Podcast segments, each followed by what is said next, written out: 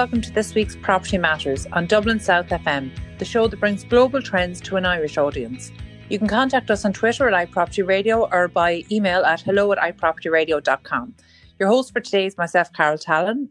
We are not in the studio today, like the rest of the country and indeed much of the planet. Uh, Property Matters is in lockdown due to COVID 19 and we're adhering to all restrictions. I'm delighted to be joined remotely by John McCartney, Head of Research at Savills. John, thank you for joining me today. My pleasure, Carol. So, John, a lot has changed in the last week and, and two weeks. So, we might just start by by asking uh, you from a Savills point of view: uh, Are all Savills employees now working remotely? Absolutely, yeah. We're open for business. Um, everybody is uh, mobile enabled, so we're all able to work from home. And aren't we lucky that we work in an industry where we can do that? Really, when you see the fallout in the labour market. Uh, the the other thing, I suppose, is uh, that we we obviously have a huge presence in China, where um, where this outbreak first first rose. and um, all of our offices as of last week are back up and running um, in, in, in China. So we opened the Wuhan office again last week, and that was the last one to be re- reinstated and fully open, open and working. Very interesting. So you actually have a bit of, I suppose, a little bit of a group experience here to draw from, unlike many firms in Ireland. Um, how many weeks were was the were the Chinese offices shut down for?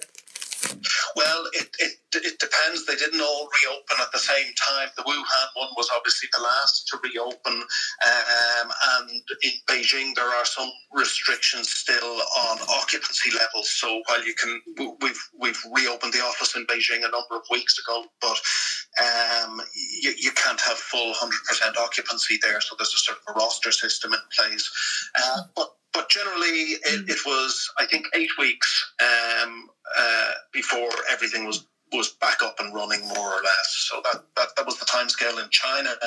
Now I, I suppose look we we we have to. Um, we, we have to have regard to the Chinese experience because, as you say, they were the first to get the bug, and so we've mm-hmm. something to learn from their recovery. But equally, you know, there's a lot of differences between China and Ireland or any other European country, both in terms of the way we might seek to deal with this, but also the physical conditions. You know, there there is a different climate that obviously has a biological effect on the transmission of the bug. People mm-hmm. live and work in, in, in, in, in closer proximity in Asian cities than they do in European cities generally, and certainly in, in Irish cities, which again has an impact on the transmission. And there are, of course, things like demographics, you know, we know that Italy has the oldest population in Europe, and that has been cited by a number of people as a sort of a reason for the high level of fatalities in Italy, or at least a contributing factor. So there, there, there are lots of moving parts here, and I suppose um, we do have to look at what's happening in China, but we can't be assured that you know the path to recovery in Europe will follow exactly the same trajectory. You know? Yeah, absolutely, and there are so many factors at play, as you rightly point out. But say if we look, to, you know, if we narrow this down, say to a, a business perspective, or certainly for the business of real estate, um, you know, obviously we know that technology plays a huge part in in keeping things. It's certainly not business as usual, but keeping things operational. So, from the experience um, across maybe some of your international offices um, that were closed, maybe for particularly in China, where you had closures for eight weeks, you know, was business able to continue? And, you know, if so, to what extent? Yes, uh, uh, absolutely. Uh, I mean, you, you, you can still do um, all of all of the communication with your clients and all of that through the various different facilities, and we're we're using a, a, mixture of, of tools, including Skype and Microsoft Teams and Zoom and, various other different things, and, and and that has been the case, I believe, across the global network as well. Uh, and individual teams find what works for them from the range of, of, of options that they have. But, um, you know, at the end of it all, uh, there, there, there are two things. Firstly, it is a people business, mm-hmm. and people like to go in and, and see the properties that they're buying, whether that's commercial investments or residential uh, purchases. They, they like to be able to go in and, and see it, and, and certainly prop tech will, will will will take you so far, but there's no substitute for for that because at the end of it all, um, these tend to be big purchases, both, both the commercial ones, obviously very very big chunky investments, and also you know for families and households, uh, purchase of a property is obviously a very very big life decision. So people want to go in and and see these things, and the other thing is it's created uncertainty. Uh, mm-hmm. Uh, and our experience, I think, uh, on the commercial side certainly has been that most of the, the deals that were underway, um, you know, at the at the onset of this pandemic, uh, have continued to remain remain alive. Uh, they're you know they're happening. In, my apologies, Carol. I don't know if you can hear that on the line. No, you're fine. But, uh, um, yeah, the, the, these these deals have continued to um, to sort of progress behind the scenes, um, you know, and everybody's continuing to do their due diligence and everybody's continuing to get their legals in order so that they can pull the trigger when the time is right, assuming that the, the, the COVID 19 pandemic is more or less dealt with, I think, in a sort of a 12 week time frame. I think that's what most people have in, in mind as a working proposition. So I think what we're going to see is we're going to see the deals getting to a certain point. Now, whether people will actually go ahead and sign uh, the, these deals in, in the midst of, of all of this uncertainty is unsure, but I you know, I think they will probably get them to the point where they're ready to sign. And by that stage, hopefully, we'll have more clarity and people will be comfortable to go ahead and, and, and, and do the deals having done the due diligence already.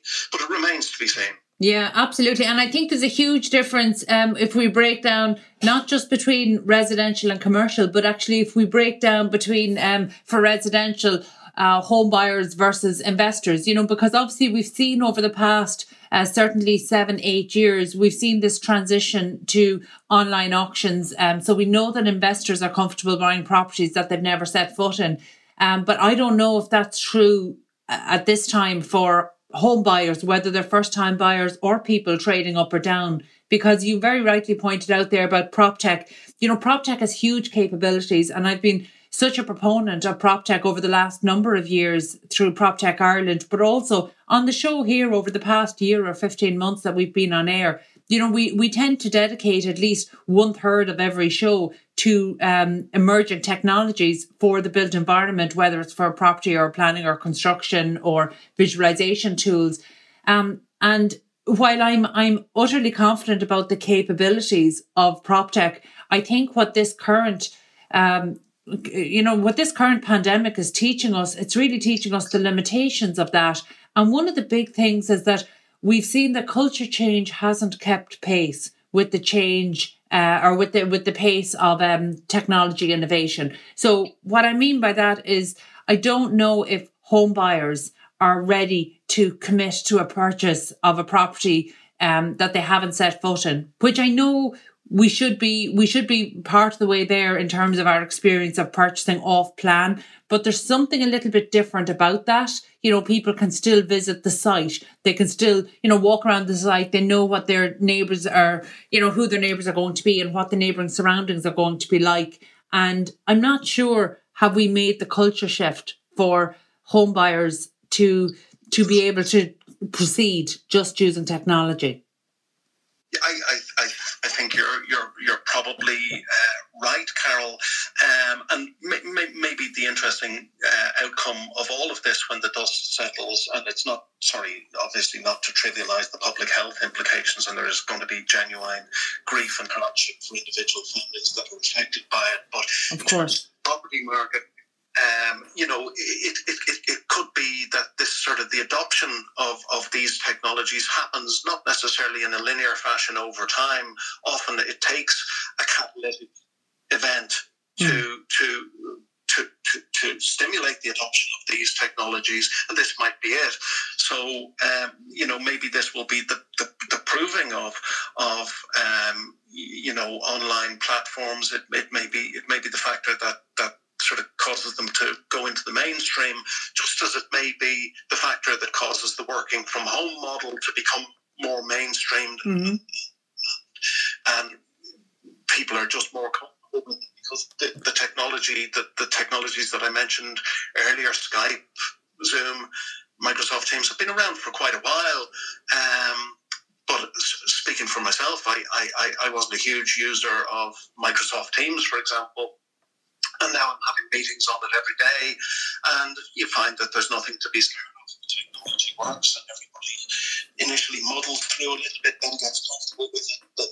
And the concept is proved. And it may well be the case with online trading platforms too, you know? Yeah, absolutely. I, I think that's going to be a critical factor. But I suppose all of this, um, oh, well, there's two things. First of all, that um, it's really widening the gap between the the estate agencies and uh, the property professionals who have embraced technology and those who haven't. So um, the firms who embraced, or the firms that embraced prop tech over the past number of years, you know, they have a head start on this. And I just wonder, say for uh, smaller regional estate agencies across the country that are in areas of poor broadband that might have a different demographic of buyers and sellers and um, landlords and tenants.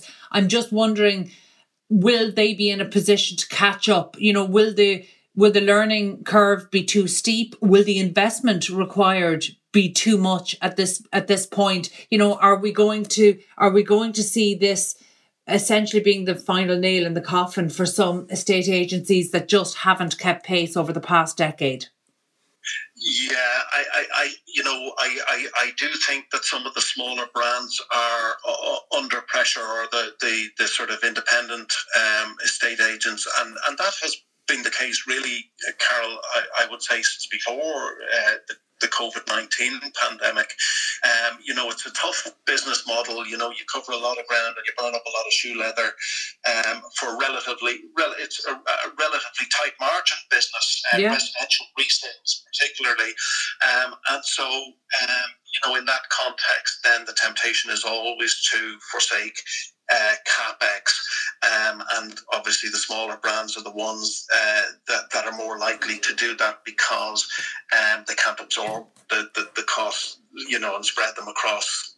Um, you know multiple offices so you're you're you're you're probably uh, you're probably right there carol but it's probably just going to accelerate a trend that i think was already in place i think we've seen consolidation in the sector yeah. and i think we've seen a bit of a shakeout even before covid-19 as well yeah, I, I think you've hit the nail on the head with that. I think what we're seeing now is an acceleration of a trend that was absolutely um that was absolutely on the cards uh, but let, let's break it down let's break it down between say the second-hand homes market and, and new homes because in fact the agencies that we're referring to there you know maybe independent agencies in more regional areas uh, they're less likely to have new homes on their books because we know that there's been mm, uh, less new homes development in those areas. So we saw earlier in the week um, Professor Ronan Lyons forecast that the second-hand sales market is likely to um, freeze. Well, I think was the term he used over the next couple of weeks. So, um, I suppose, firstly, from Savills' point of view, are you starting to see that? Well, um, it, it's probably too early to say. My my perception is that there will probably continue to be a trickle of transactions happening. You know, and mm-hmm. so for example, we know that the local authorities are active uh, in the market buying second-hand properties um, in order to meet the housing needs of their client base. Uh, likewise, the AHBs or the housing associations mm-hmm. are, are, are, doing similar, and they have their budgets in place. And I, I suspect that it's uh, they will continue uh, to, to to do deals uh, over the next few weeks, regardless. Um, I, you know, so uh, but then uh, you know, looking at it from the point of, the, of view of the individual householder, we do have a lot of headwinds there, as we've discussed there is the, you know, the physical barrier to getting out and seeing the property. There's the, the, the physical barrier between you and your solicitor. You can't go and sit down and meet them. Um, uh, the online platforms, as we say, I think will uh, will enable people to continue their searches and mm-hmm. to prep uh, for the moment uh, when when the, the restrictions are lifted and, and normal business resumes. So I think that will all go on in the background. But I think Ronan is probably right. Um, there will be certainly um, a, a, sharp slowdown, I would say, in transactional activity. Okay, and uh, uh, if we look towards the new homes market, up until up until really um, the weekend, the the delivery of housing was still was still ongoing. Building sites were still open while it was controversial, um, particularly those providing uh, or delivering social housing to the market. We know that that has now stopped. Um, so today um, we're, we're recording this show on Monday morning. We know that activity has stopped on construction sites and the only essential construction activity will be that related to the delivery of projects in direct response to the COVID 19 pandemic. So, how, how can the market? Can the market bear or can the market tolerate a slowdown in the delivery of homes at this time? Oh, uh, yeah, I, I think so. I, I, I, presume what you're driving at there is you're you're sort of um, you're you're talking about the perceived acute housing shortage and you know what is this going to do to the fundamentals of the market? Is it going to starve the market of supply at a moment when we when we need to be building as many units as, as we can get? Is that broadly what you're asking? Yeah absolutely absolutely. Well, I've I've never been a, a, a, huge subscriber to, to that theory. You know, my my my my view, Carol, has been um, for for a while, um, and by that I mean eighteen months or two years that the uh, the residential market in Ireland generally, and certainly in Dublin, has shown all the signs of a market that's coming into equilibrium. Mm-hmm. Uh, so, what do we know? We know that we've had, um, you know, a four and a half fold increase in uh, new dwelling completions since the low point back in, I think it was 2013. Um, so there has been a, a big uh, recovery in, in housing output.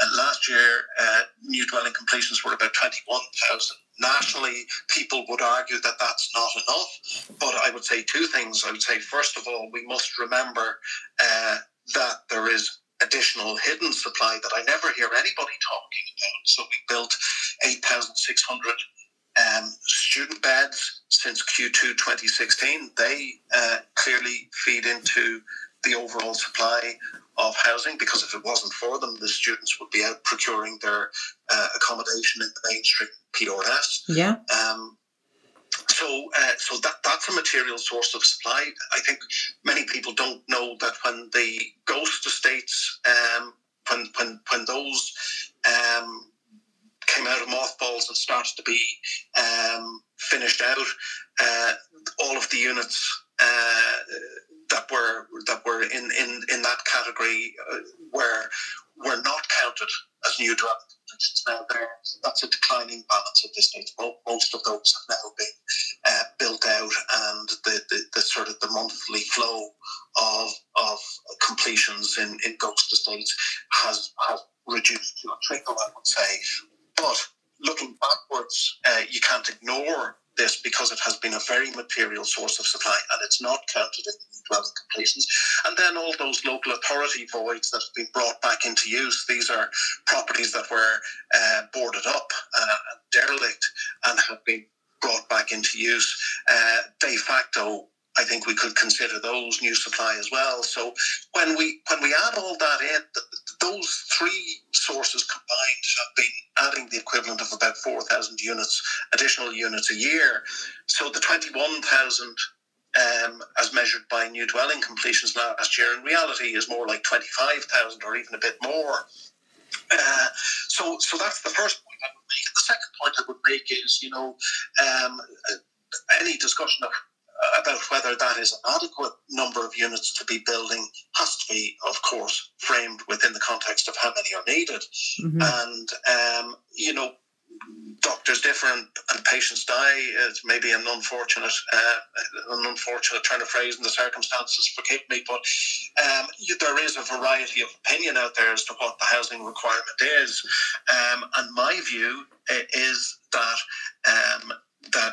Uh, the housing requirement has probably reached a peak. Um, it's mostly based on population growth, which can only depend really on three things that is, births, deaths, and net migration in terms of births.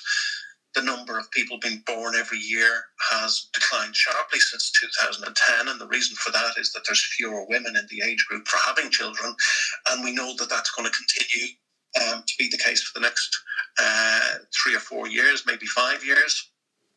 Uh, the number of deaths is rising each year. People don't realise that, but it is the case. Uh, and the reason for that is that the population is getting older, so the death rate per thousand in the uh, older age group um, has been reducing due to better medicine and better lifestyles. Mm-hmm. Uh, the absolute number of old people has increased, and as a result of that, the absolute number of, of deaths is rising. Um, and then, in terms of net migration, uh, you know, uh, last year we saw a slight reduction in net migration compared with the year before, uh, and we should have been surprised at that because, on average, looking at it over 70 years, Ireland has been a net exporter of people. Mm-hmm. Uh, the, the, the, the flow of net migration has been highly cyclical. The average upswing in a cycle lasts for about 11 years, and we're currently in year six. So you would have expected net migration based on, on observation of previous cycles to have peaked sometime around last year or this year. And sure enough, it got to 34,000 net inward migration in 2018.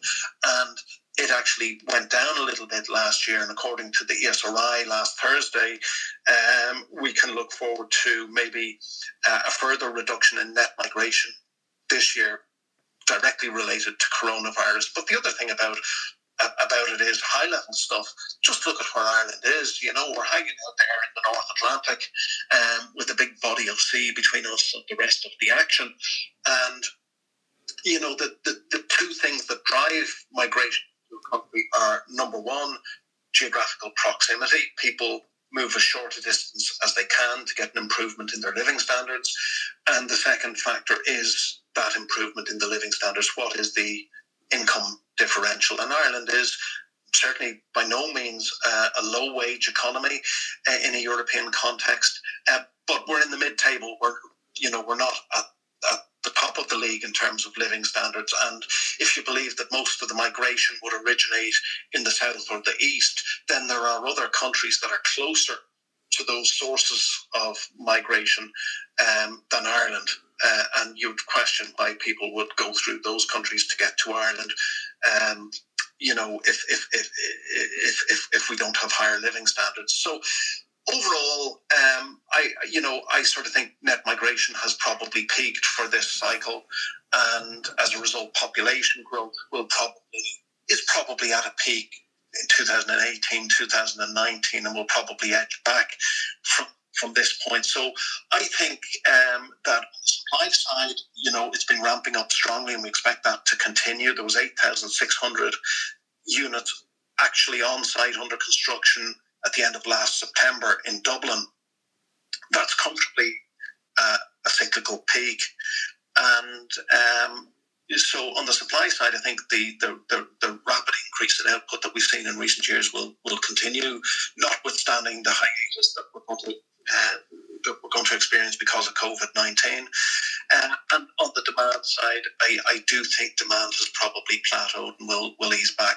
I certainly uh, think that some of these estimates of how many units building to cover obsolescence of the stock are uh, hugely exaggerated.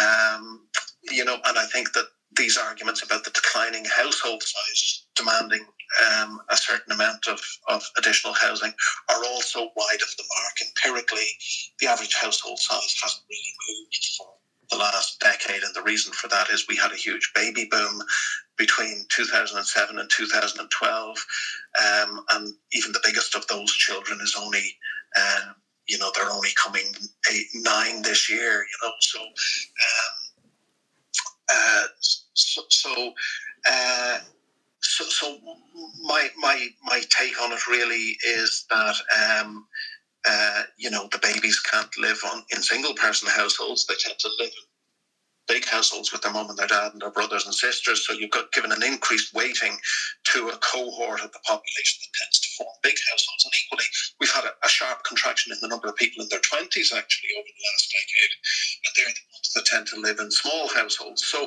putting it all together, uh, you know, I I, I think um, the the market based on fundamentals of supply and demand has been coming into equilibrium anyway, and you can see that in the pricing signals if you look at, at house price inflation. You know, it was it was um, on a steady and, and, and, and fairly pronounced downward uh, trend uh, long before coronavirus kicked in. You know, I mean, it, you know, back in April 2018, uh, house price inflation was over 13%, and it had gone to more or less nil, um, be, be, you know, by the end of last year. Yeah, and I think that's that's something that has gotten lost in the in the rhetoric over the past uh, week or ten days about this pandemic. The fact that there there was a trend in place already. Correct, Carol. You know, and, and, and many people, I think, um, have, have tried to pass this trend off as a sort of a side effect of the mortgage rules. And again, I, I don't believe that either because I ask you this well, I ask you two questions. I mean, the first question is, well, if it's the mortgage rules, how come rental inflation has been slowing as well? Surely mm-hmm. the mortgage rules aren't causing that to happen. And, and secondly, if you take uh, one of the regional markets, let's take the, the Midlands or the South Southeast, you know, the average property in the Midlands is about 190,000 euro. A couple on average earnings in the Midlands can borrow uh, about 250,000 euro. So the mortgage rules are clearly not a, um, a binding constraint in, in the Midlands, um, but yet house price inflation has slowed in the Midlands just as it has in Dublin and Cork. So overall, to me, it, it, it, it looks as if you know supply has been catching up with demand, um, and that's just been bringing about a more sensible market with more moderate house price inflation. And more recently, that has also brought sort of more moderate rent inflation as well. And um, I expect that uh, you know when when this current crisis passes, uh, that we we will just see a resumption of that. Really, you know, that the markets just become more balanced. Okay, and and that that's something that, of course, we must welcome. Uh, yeah, uh, uh, absolutely. I think there's really there's no winners in the long run. You know, from um, from very high housing costs. I think it just is. Uh, it, it, it, it creates human misery. It creates and it's a it's a you know it's sort of cuts against you know in terms of national productivity. So, absolutely. Absolutely. And uh, John, before we let you go, maybe just a quick word about the commercial market, because obviously what we've seen at the moment um, are commercial tenants looking for a rent freeze. Um, is it too early at this point, without knowing how long this uh, market hiatus, uh, as you put it, is likely to continue? Um, is it too early at this point to be able to um, forecast how this is likely to impact on the commercial market performance for 2020? Uh, pro- probably, probably is. Carol, to, to you know to forecast in any level of detail, but I think we can we can, we can have a, a, a sort of a common sense uh, view of how it's likely to pan out um, in, in, the certain se- sectors. So in retail, um, you know, obviously uh, the income flow has been cut off uh, at the ankles for uh, for many retailers, um, and, and, and since really since even so, if you go back to the week beginning the 9th of March, there was a 28% year on year decline in Dublin City footfall. Um, we go to the, the week beginning the 16th of March, the following week, um, a 66% yeah. uh, decline in footfall. And that was before the um, non essential uh, shop, shops were shut down on the 24th, and indeed before that was further tightened in the 20 on the 27th. So, um, so you know, every time, um, you know.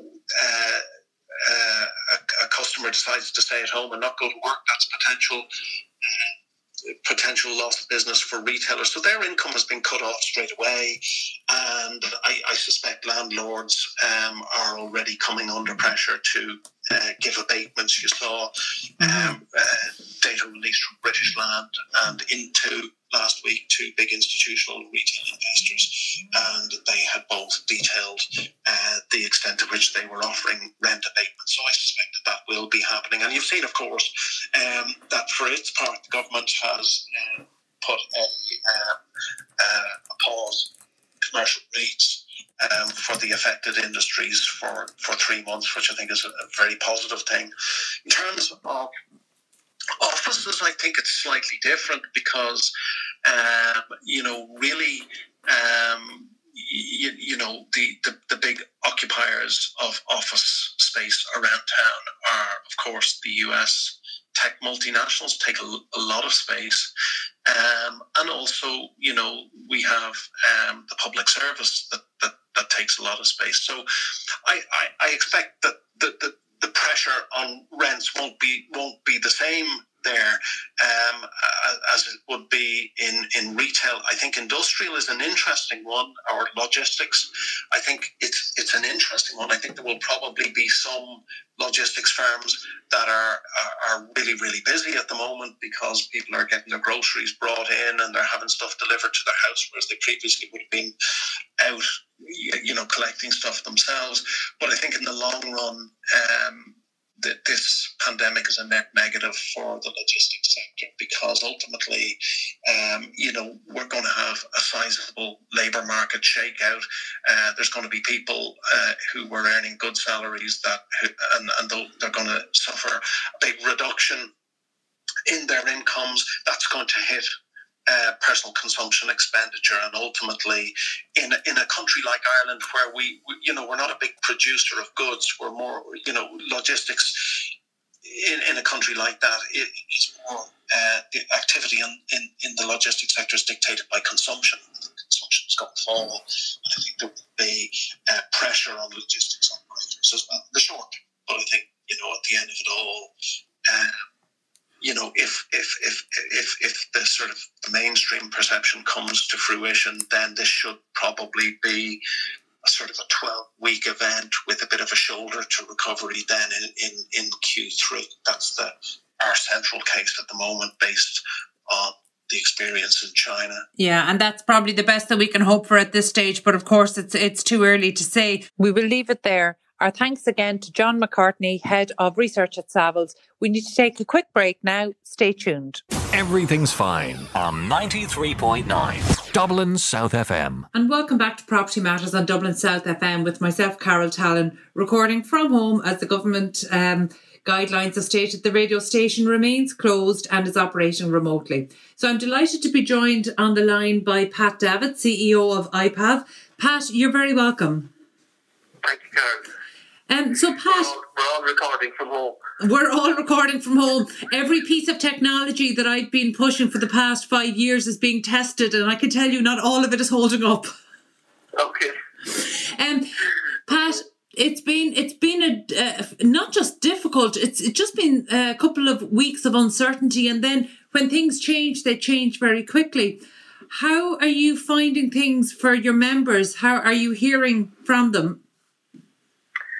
Well, uh, the, the, whole the property market, uh, I would say at the moment with most members, there are some sales still happening, believe it or not. Um, there are some sales that are falling through, and there are some sales that people are negotiating and discussing and leaving as are at the moment until such time as the whole uh, the whole uh, corona settles down and we see what's going to be the other side of this. So okay. I suppose it's a quiet time in one way.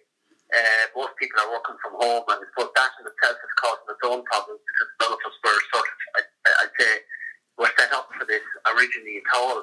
But now things are quite quite different, and people are sort of, you know, probably into it, and uh, it's a different thing, I suppose, with people now as to what they're doing. Yeah, it's it's difficult to know, isn't it? So if we break down, if we break down, say the different property, um, the different property types, you know, we can see that just um, anecdotally, it seems to be that you know people who had um, already sale agreed their property, uh, that their intention was uh, at this point, at this stage, is still to proceed. You know, they're they're perhaps feeling that at the moment they're not feeling the threat in terms of job security. If they've already viewed the property, they they seem to want to proceed. But some interesting things we're hearing is that solicitors are advising um, potential buyers or would be buyers, even after they've they've um, paid the booking deposit, not to proceed with the transaction because it's likely that that prices will drop in the short term. Have you seen much of that? I, I that's the first I've heard of that. Yeah. I haven't heard that at all, and, and, and I, I don't know what like solicitors obviously can advise what they like, but at the end of the day, they no more than I or anybody else knows what's going to happen when we get out the other side of this COVID. Um, and the big thing about it is obviously that a lot of the, the markets, uh, like especially out of Dublin, haven't, they're still probably 30, 40% behind where they were in 2006 and even the Dublin one, there's been a, a, a sizable correction there in the past 18 months or so, possibly from 20 to 25% in lots of Dublin markets. So the prices are sort of, they're not, they're not huge at the moment. So I don't know whether it would be safe advising that or not, and that could well be the case. I don't know. Yeah, um, well, I suppose it's impossible to see at this time, um, you know, because certainly I, I read, um, I read over the the week that Ronan Lyons has predicted that the second hand, um, the second hand sales that they're likely to freeze over the coming weeks. Have, did you see that? Yeah, that is in transactions are likely to stop. Um, I know that for properties listed um, in March so far, I think we're running at about uh, 2,700 or 2,800, and that's compared to 4,100 this time last year. So we know that there are fewer second-hand homes being listed for sale this month. And I think that's I think that makes sense because a lot of the viewings and thinking of selling are gone ahead. Yeah. People, auctioneers don't want to go to visit people's houses, and people who own houses don't want them coming to visit their houses either. So I think a lot of people would have said, look, uh, we leave this off for the moment, and when we there's some clarity in what's going on, then we put our property back in the market again. So yeah. I think that would be the case, all right. And I'd say the homes that um, you're talking about, the second-hand homes, yes, probably some of them, some some of those sales would be sort of frozen, all right. But at the same time, them that's vacant, uh, second homes that are vacant, I think they're still going on, and I think that they will probably finalise um, in the in the near future, probably before the COVID is over. I'd say indeed. Yeah. Okay, yeah, no, that's it. That's interesting. Ones that are already in train. And in terms of new homes or perhaps, you know, transactions that would generally be done off plan anyway, do you think that this is likely to have as much of an impact on those types of, of sales? Well, it's after, like, the, the, the new government list that uh, was issued on, on Friday, um, that list has closed uh, all of the sites for new housing. Mm-hmm. So I think whether we like it or we don't like it, like even to get into valuations apart from viewings and everything, um, even to do those, it's not possible to do them. And while people can look, you know, at online and you can look at it and view house and, and, and, and uh, see what sort it is and everything, but at the same time, from I think all auctioneers' experiences, nobody is going to buy a house on the internet. They're all going to want to visit the house at some stage, yeah. whatever that's going to be. Yeah. So that, like, you know, I think even the new houses now, I think, uh, will have come to an end unless, again, there are some that are uh, contract signed and that they're finished. But even to get to take possession of those houses now on site is going to be quite difficult. Yeah. So I'd say for the next two weeks, I think things are going to be quiet in the new houses uh, as well as the second-hand ones. Okay, and how are your members feeling? Like, particularly outside of Dublin, what kind of sense are you getting from them? Well, I think it was a huge thing. The first, the first uh, big thing was it was a huge thing to close their offices, mm-hmm. um, because I'd say auctioneers' offices weren't like right down through the last recession everything, like they were never closed before. So I think it's a big, big thing. I think it's closed offices, but lots of people are in the same situation as apart from auctioneers, like you know, they would have to close their, their offices or their shops or whatever else. So it was, it's just a big, big thing. It was a big shock for them, I think. And uh, auctioneers were no different. Mm-hmm. So that uh, then they were working from the back offices, and most now are the working from the back offices. They're working from home. Mm-hmm. So that you know it's a complete different uh, transformation for them, and trying to do business from home on some things that we all thought probably would work. That some of them do work and some of them don't work. Um, tech from a technology point of view, I think it's um, it's a challenge and it's a challenge for everybody. And then obviously, then you have got staff that have to go with it as well. Even though the government schemes have been very helpful, very good, and very set up very quickly. Mm-hmm. But even at that, though, like to have staff for years, auctioneers would have lots of offices. And again, it's difficult for them to be uh, talking to staff about maybe having to let them go or maybe having to pay them to keep them involved in the company or whatever way they're going to go about it, or maybe keep paying them themselves for a little while because they feel that they need to do that. So it, it's it's a quite it's a trying and a quite difficult situation. There's no doubt about it. Yeah, and do you think? you know and i really i have no doubt about that and um, i'm very mindful of uh, the marketplaces that you mentioned earlier in the interview you know the places certainly outside of urban centres that haven't experienced uh, full recovery by any stretch of the imagination. And I, I think that that's something that gets lost a lot in the conversation when we talk about you know the shortage of homes and and house prices. You know even over the past two years when we were talking about house prices moving ahead you know that wasn't happening um, across the, the country. That was happening in pockets, but we still have pockets now that you know they they never they never recovered. Um, they were you know very vulnerable even coming into this year, and now this you know will they be able to withstand this? You know, if it lasts two weeks, if it lasts eight weeks, if it lasts twelve weeks. Do you know, will your members be able to withstand that? I think there are there are there are members which, from the closed offices, I'd say that the chances are some of them won't reopen again. Um, there are uh, probably going to be new members who will open new offices and do things differently mm-hmm. from their point of view. But it's a terrible pity for some of the older members that have been for years in the auctioneer business and maybe even for generations to have to close their offices. Um, I know that we all want to, to uh, to uh, do what the government asks us to do and everything, and auctioneers are no different than that. But at the same time, you know, definitely that is the scenario. I think you painted it, you painted it correctly, and I think throughout the country, I think in smaller towns, smaller areas, because we have members in, in, in towns, most towns in Ireland, and I think definitely there will be some people that will probably be left behind by all of this, which is um, it's, it's a terrible shame, really. Yeah. unfortunately, the way it is, you know, and like people, you, you, you have to you have to do what the government wants you to do as well, because obviously it's in all our interest, and nobody wants doing anything outside of that, you know. Because we all want this to go away as quickly as we can, and we all want to do what we can to make sure that everybody, our neighbours, and everybody else is safe as well. So, like you know, it, it, it's uh, it's very important. Yeah. Uh, from that point of view, but obviously yeah. when it's all over and businesses then we're back to business again and we're back to livelihoods again. It's going to be it's going to be slightly different.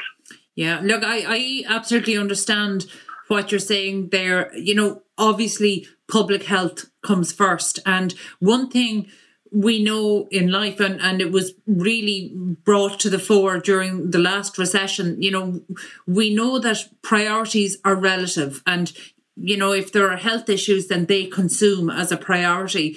But if there aren't immediate health um, issues, then actually survival turns to something a little more base, which is keeping your job or keeping your business going. And there was, you know, I, I certainly felt there was almost an assumption that most people could operate their businesses remotely because the technology has existed for nearly a decade. But the reality as you pointed out there, um, not all the technology is working the way we thought it would work. It's different when we're using things as a convenience and when we're using them as a necessity. You know, we're really testing this technology and it's not all holding up. And it's not, and, and a lot of people don't want to do that. Like, you know, you can talk about vision you want properties and everything. Um, and, and, and, and all of that, and it's, it's great. Like you know, it keeps people, um, you know, looking at properties, and, and it keeps property in the in the limelight. But at the end of the day, uh, people want to see a property. It's not like buying something online. Like you know, you buy a, a dress or you buy a pair of trousers and you don't like them, and they're too big or they're too small or they're too colourful or they're too whatever they are. Yeah. And you put them back in the bag and you send them back. You know, Yeah. if you buy a house online, you know, it's completely different kettle of fish because it's caught with two weeks. The fees, you know, like, you know, between uh, stamp duties and solicitors and auctioneers to buy them and sell them, like, you know, you're into quite an amount of money. Uh, so that if you don't like the property, well and well and good. So obviously people are going to make sure that they like the property before such time as they buy it. So they're still going to have to view that property. And Mhm. like you know, that's the sort of I suppose that's the traditional way of selling and buying properties. And I can't see that changing anywhere in the future. Uh, certainly not in the near future. No, ab- absolutely. I, I just um, before the break, I spoke with uh, John McCartney from Savills, and you know we we did discuss how uh, culture hasn't quite caught up with technology, and that's one thing we know. So the technology exists to do almost all of the property transaction from start to finish online, but that doesn't mean that people are ready to do that. So that's the, that's a part of the that's a link in the chain that that doesn't quite quite work. It's not quite connected, and you know this this might change that. Um, it might accelerate it, but we're not there yet. And I think that's a really good point, Pat. What it, what can be done? Like what kind of guidance? And I know this is really a big question to ask you, but you know what kind of guidance are you giving to your members? What can they do to be? Um, I I suppose to make their own business models and their own offices more robust in preparedness for coming out of this?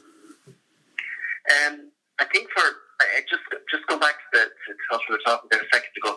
Like for auctioneers to see, like you know, from from purchasers, when you when you sell a property to a purchaser, a new house or whatever to a purchaser, and they're a young couple, and they want to come to view the house, and they view it once, and they view it with their mother, and they view it with their father, and they view it with their father-in-law, and they view it with their brothers and their sisters, and they could view property ten times. And the joy of all those people because they've seen something in the property originally, and then they're telling everybody else about what they've seen in the property, and the joy that all that brings to people, like you know, even to see it as an auctioneer, um, it's, it's a huge thing in the purchase of property because it's the delightfulness, I suppose, in one way that they're buying something that really they're going to be in, and you know that they're going to be there for the rest of their lives. So it's really good from that point of view. Um, I suppose what can what can you do, or what can members do to be to get ready for when we come out of this? Like we'd like for for the government and the banks to increase the loan approvals for further three months. We think that that's going to be a big help to people when we come out of this because uh, purchasers, as it is, uh, granted, when we get out of, the, of, of, of, of this, because we're in at the moment, and the problem is that like recessions come, and I've seen them from when I started business in 1980, and I've seen a few of these recessions.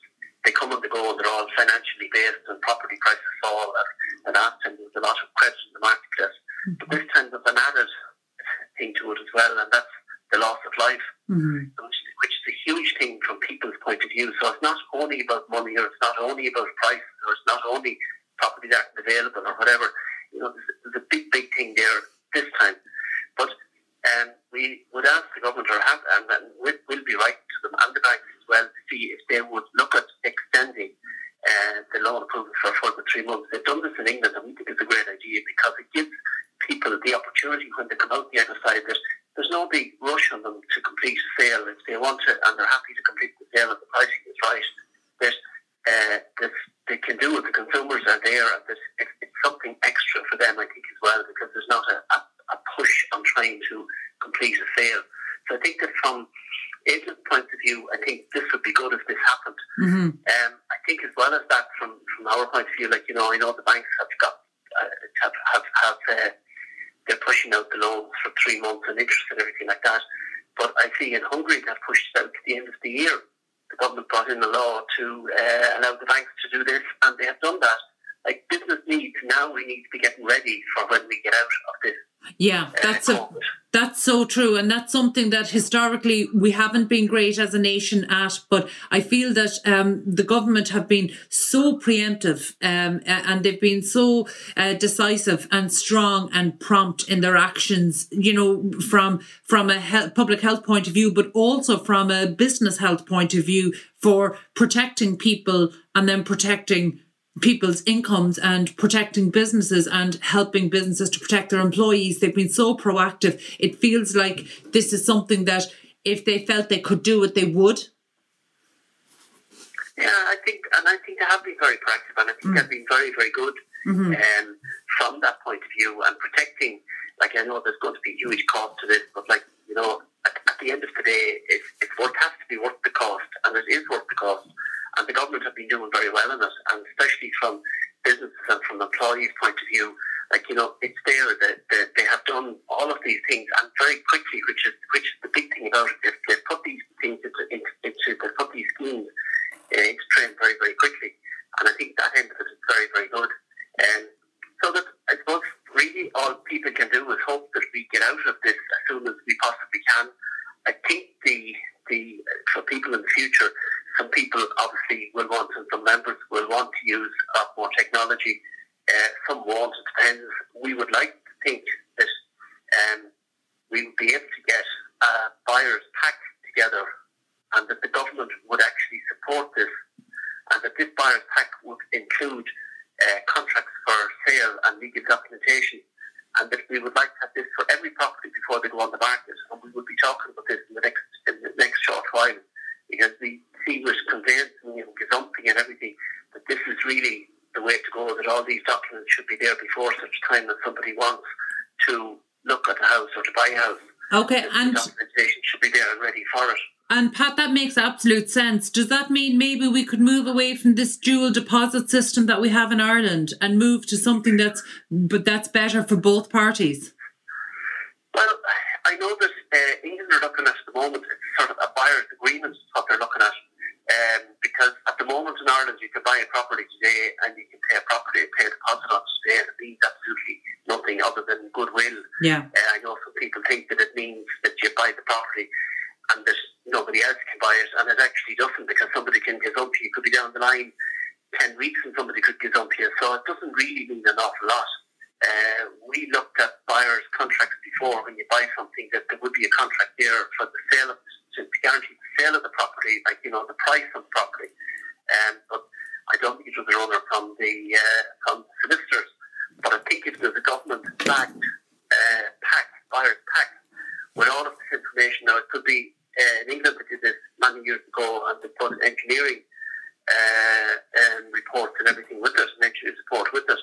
But I think whether they do, whether we go that down that far or not, but certainly the legal documentation needs to be there because it's taken too long to get the legal documentation together. Yeah. And yeah. I don't think it's at all the solicitor's problems. I think there's planning and all sorts of different issues together. But I think that if we're working on it for, for, for start, the minute somebody goes to put the property in the market, uh, that this information is got and put together, I think it's going to be it's going to be a huge help for sales in the future. It's going to happen quickly. Uh, they're going to happen promptly. Information is going to be there, and I think there's nothing stopping sales closing in when you do the sale of the property in four or five weeks once all that information is got at the beginning.